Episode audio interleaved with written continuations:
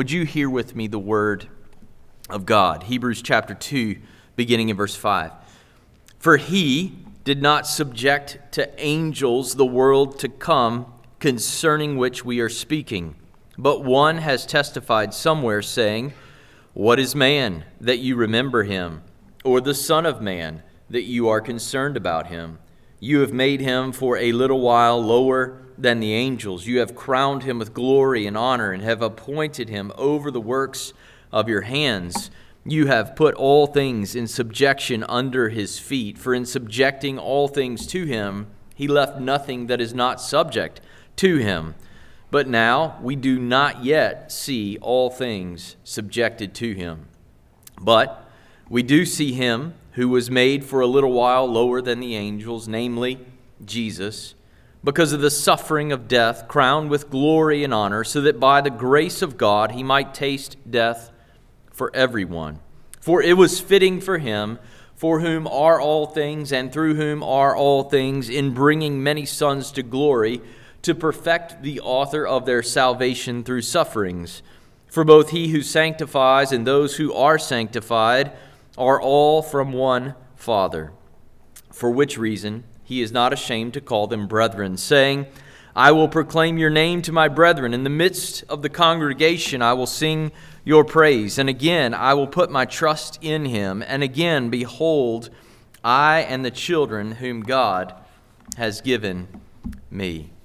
So, to complete the argument that Jesus is better than the angels, in these verses, the author takes up two questions that are implied behind this text. The first is this If Jesus is really the victorious King of kings and Lord of lords, God of God, then why in the world doesn't it seem that way sometimes? Why does the world sometimes seem like, seem like it's falling apart at the seams? Secondly, if Jesus is a man who suffered and died, isn't he less than the angels who have not suffered and do not die? So these are the two questions that are sort of in the background of the text that we've just read. And what we learn in reading this text, and remember the context is there's a church that's being persecuted for their faith in Christ. All right? So what we learn is to live faithfully for Jesus in this world, we must not be discouraged by what we do not yet see. And secondly, we must see that God the Son became the man Jesus to suffer and die and save sinners. There was a purpose to his coming to die, and that purpose does not nullify his greatness. So he is both sovereign over the world, even though it doesn't seem that way, and he is Savior of mankind by his coming from heaven to become a man and die for us. So, first, we must not be discouraged by what we do not yet see. Back in Genesis chapters 1 and 2, we see the purposes for the creation of mankind. And we learn that one of the purposes for the creation of man is that we would rule the world on behalf of God our creator. It says in Genesis 1:26, then God said, "Let us make man in our image." according to our likeness. Let them rule over the fish of the sea, and over the birds of the sky, and over the cattle, and over all the earth, and over every creeping thing that creeps on the earth. So, in the beginning, God creates humanity to rule the world for him as an act of obedience and worship. But Adam and Eve's sin leads them out of the Garden of Eden and into death. Death is a major impediment to the dominion mankind is intended to have on the earth. Just as soon as you get good, just as soon as you obtain wisdom, just as soon as you've figured life out, guess what? Age catches up to you. And then the cycle starts all over again. Humanity is not able to have the dominion that they were intended to have because humanity is subject to death. We are subject to spiritual separation from God and a physical death, where food comes only by the sweat of the brow, where childbirth is difficult, and where eventually people age, they wear out, and they die. Because of death, people do not have dominion over the earth. Death has dominion over them. And what this means is we do not now see the world as it should be or as it will be. The administration of this present world is not according to God's original design. And in Deuteronomy 32 8, in the Greek translation, we read this that God fixed the borders of the peoples according to the number of the sons of God or of angels, which implies that the administration of the nations has been parceled out among a number of angelic powers, yes, still subject to God's ultimate authority, but for a while, things are not as they will be. This is all in the background of verse 5, where the author says, He did not subject to angels the world to come. The author is saying this Look, I understand that the world's not as it will be, and that angels play an important role in the present age, but I am talking to you about the world to come. And in a world that's messed up, you should keep your focus on the world to come. A world which has come and is breaking in because of Christ. When this world seems to be falling apart and against you and against the people who follow Jesus, we must not let what we now do not see determine our faithfulness to Christ. Instead, we've got to keep our eyes fixed on the world to come, a world where the subjection, where the coming under of Christ, everything coming under Christ, will be plain for everyone to see. In verses 6 through 8, the author quotes from Psalm chapter 8, verses 4 through 6. Now, he says something that's fascinating. It's, it, you wouldn't get away with this scripture reference in your seminary class. Somewhere, somebody said. And then he quotes from Psalm chapter 8. And the question you might have is well, did he know who wrote it? And did he know where it was? His familiarity with the Old Testament is phenomenal. Of course, he knew who wrote it, and of course, he knew where he could find it. But his point is it doesn't matter that David wrote it, it doesn't really matter where you can find it. It's Scripture. And if it's Scripture, it points to Christ. And he almost doesn't want them to get hung up on all the details. He just wants them to say, the psalmist is writing about Jesus. And so he quotes from Psalm 8, 4 through 6, to prove that even after mankind fell into sin, that the Old Testament anticipates a day when God's design and his purpose for people is restored through Jesus. Jesus would be the ideal human son and the Son of Man who is made for a little while, like humanity, lower than the angels, but then, because of his obedience, is crowned with glory and honor so that he might restore all of mankind who trusts in him to their rightful purpose under his sovereign rule. In other words, Jesus brings the garden back, and he's the only way back to the garden. The dominion that people were created to have over the earth for God is not something that you can get on your own. No matter how hard you try to tend your grass and make it subject to your rule, next year, next spring, the weeds will be back. This is something that can only come to fruition through Christ. And it will come to fruition through Christ. For it says in verse 8, He leaves nothing that is not subject to Him. The totality of Jesus' authority over all things is signified in verse 8 by the repetition of the word subject. It's four times in one verse. The word means to come under the authority of another, to willingly line up under another. Church, in the world to come, not in this world, but in the world to come, everything that exists, everything that remains in the world to come, will willingly be subjected to the authority of Christ. Now, right now, everything's under Christ's rule, but He has allowed for a season for things to not always seem as they ought to be. But in the world to come, everything will willingly be subjected to the rule of Christ, which means for us, we live with attention we live with the tension that comes for those who live between two worlds.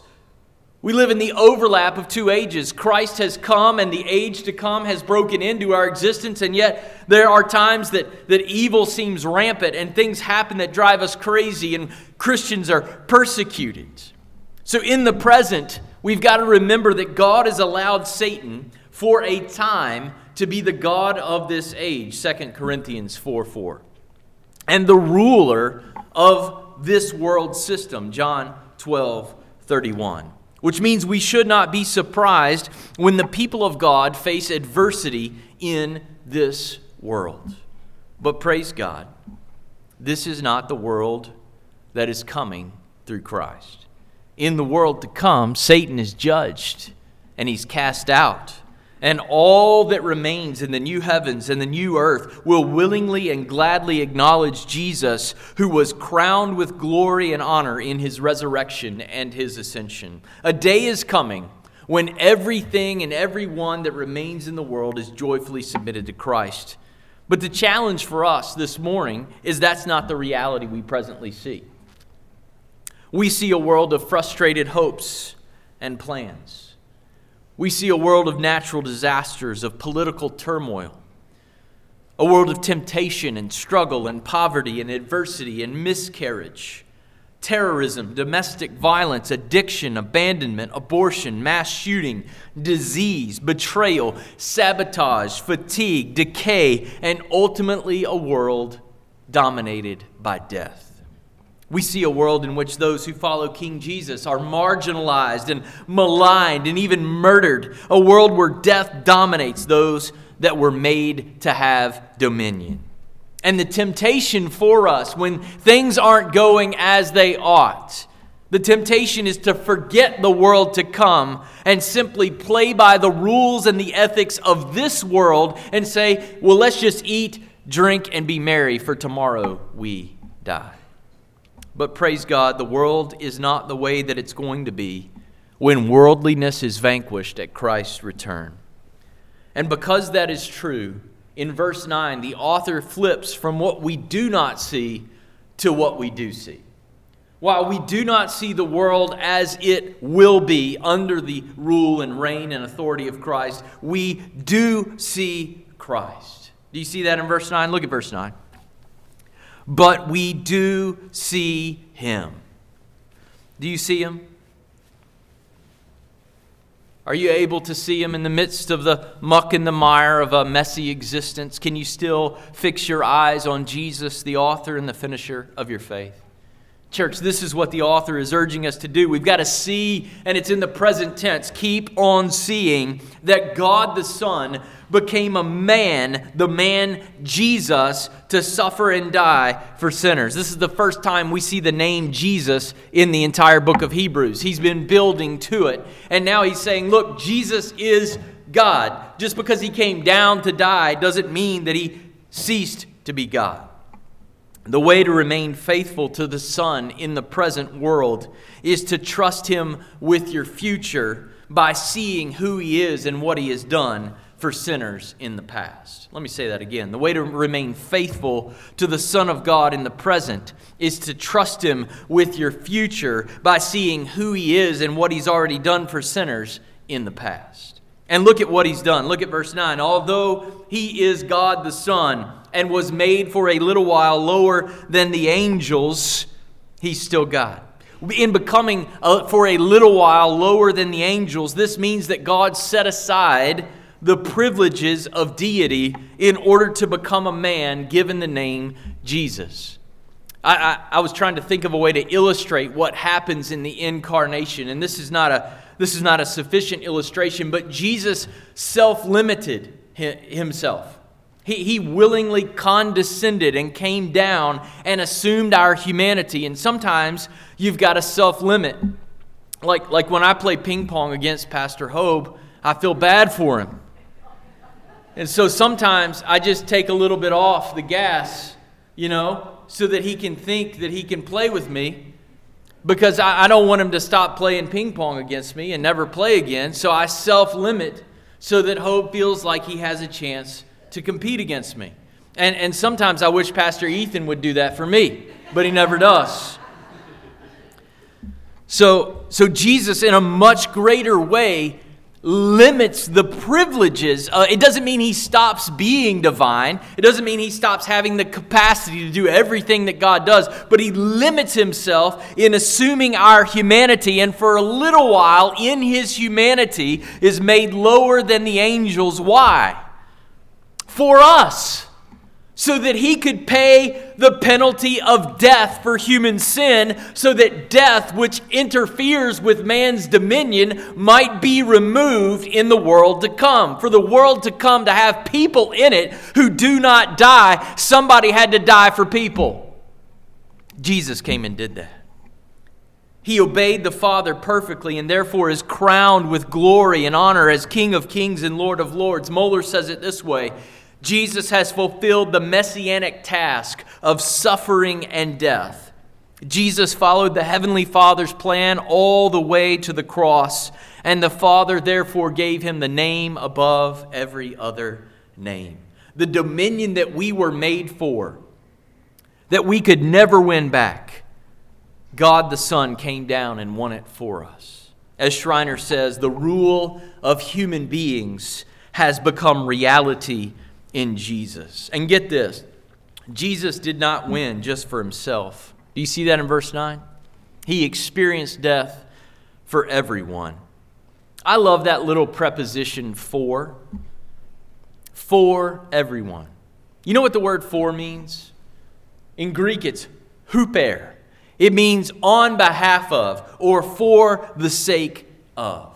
In other words, Jesus came for sinners. He came on their behalf. In this one little word is communicated the truth of the gospel that we deserve to die and someone came to die for us, in our place, for our sake, on our behalf. He came to pay the price of death for sinners with his own life. And in the world to come, everyone who submits willingly to Jesus' rule right now will share in his forever reign. The world to come is not administered by angels, but by Jesus and all who trust in him. Indeed, Paul says in 1 Corinthians 6 3 that we will judge the angels. No, no angel died for you, only Jesus did.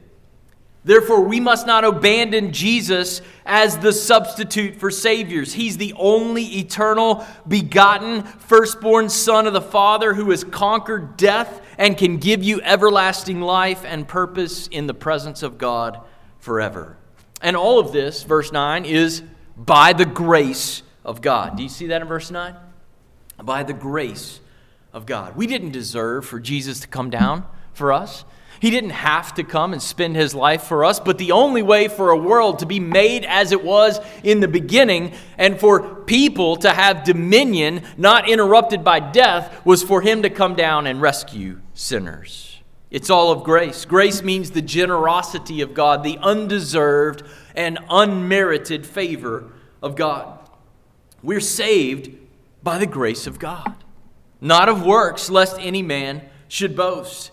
In grace, God sent and gave his Son. In grace, the Son freely offered himself to die for sinners. Sinners had no way to remove death or overcome the debt of death that their sin deserved. Zero, nada, zilch, none. So God the Son came down to taste death for us. That's grace. That's grace.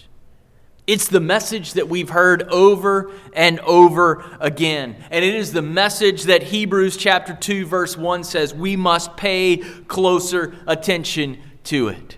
Because the temptation in our lives is to begin to think that we did something. It's to begin to think, well, I earned it, or I deserved it, or I've been here a long time, or I've been a Christian so long. Look at me. Aren't I so good? No, it's all by the grace of God. Jesus tasted death for us.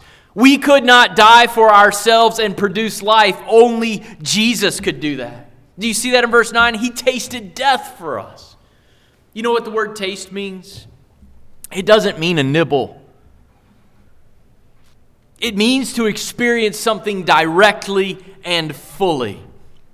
My family, just a couple weeks ago, went down to Dollywood, and My son, in preparing to go to Dollywood, found these professionally produced videos of all the roller coaster rides because now he's just barely tall enough to ride just about everything in the park.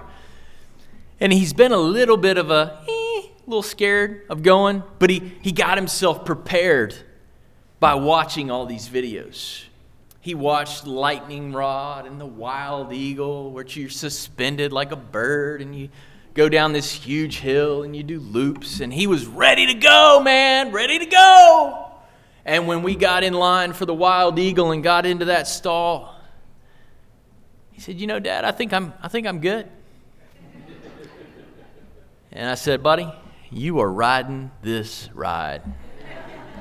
And I pushed him through the stall and got him into the seat, and he was trying to hop out, and I strapped his strapped him in there and he's like dad! And then finally the lady came and convinced him that this ride was actually easier than one he had already done and he's flailing and locked in. Boom! He's gone. Here's what you need to know church. Jesus didn't nibble at death. He didn't think about it. He didn't read about it. He didn't fake it. He suffered and bled and died the most horrific, gruesome death that one could experience. And he did it for you.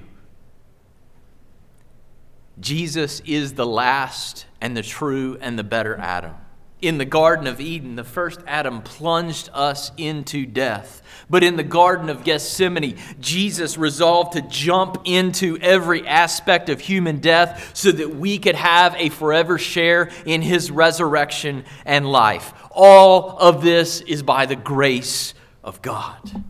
In verse 10, we get a deeper explanation of what it means in verse 3 that we have a great salvation. This great salvation that comes through Jesus. First, in verse 9, it's provided by Jesus, it's all of grace. And then in verse 10, we see that the Father sent Jesus to restore us to our purpose. So, first, in verse 9, Jesus is the way that God provides a gracious salvation then in verse 10, the Father sent Jesus to restore us to our purpose, to bring many sons and daughters to glory. The imagery of God bringing sons and daughters to glory comes out of the Old Testament. Do you remember when the Israelites are enslaved in Egypt and God brings them out of slavery? Well, the imagery here is the same, but greater. God brings us out of something even greater. He brings us out of the slavery to sin and death and brings us into glory. Glory is associated with the power and the presence of God. Through Jesus' life and death and resurrection, we can know, even in this world that's not as it should be, the power and the presence of God. Jesus accomplishes for his Father what we read about in Isaiah chapter 43, verse 6 and 7. Bring my sons from afar and my daughters from the ends of the earth, everyone who is called by my name and whom I have created for my glory. Why does North Roanoke Baptist Church exist? To declare and show and reveal and proclaim the glory of God that we have known and experienced in being changed from those who were sons of the wicked one to sons and daughters of God through the blood of Jesus. The many sons and daughters that Jesus brings to the Father are those who reject their sin and their worship of themselves and instead trust in Jesus and worship Him. Verse 10 also shows us that salvation through Jesus is proper. Salvation through Jesus is proper or fitting. This is the question How is it that you worship a God who came to die? It doesn't make sense. And so the author says to us, it's fitting or proper that Christ would come and die. It doesn't mean that he ceases to be God just because he's a little lower than the angels. Rather, it means that he found a way to rescue you, even though he was God. O'Brien says this the idea of a crucified Lord was a scandal to the first century world, and it remains a scandal today. Because if the, our only hope is that somebody else would die for us, guess what that means? We were guilty. We were wicked. We were despicable. We had no hope. We weren't a little bit good and a little bit bad. We were on the highway to hell. And the only opportunity we had to be rescued was that someone other than us came into time and space and entered into and participated in our humanity to pay for our high crimes and misdemeanors against a holy, eternal, and infinite God. And God Himself came and did that. How is it grace? It's grace because God Himself is the one who gave the gift. He didn't go find somebody else to donate the gift. This is, this is not a regifting at Christmas when you get that thing that you really didn't want and you save it for another year and you wrap it up and give it to somebody else who doesn't want it. God gave Himself to us so that we could have the life of God. We needed a qualified substitute to take our place. Not just any substitute, we needed a perfect gift. This is what verse 10 continues to tell us. It's what is meant in verse 10 that Jesus is perfected by sufferings. It doesn't mean that Jesus was not already perfect. It means that the perfection that he had was proven by his endurance in the face of suffering. Because Jesus is perfect, because of his perfect obedience in the face of suffering, we know that he is the perfect sacrifice. He faces tremendous pressure to walk away from the Father's plan, a crucifixion that he did not deserve, but he did not walk away. And his obedience is vindicated in his resurrection.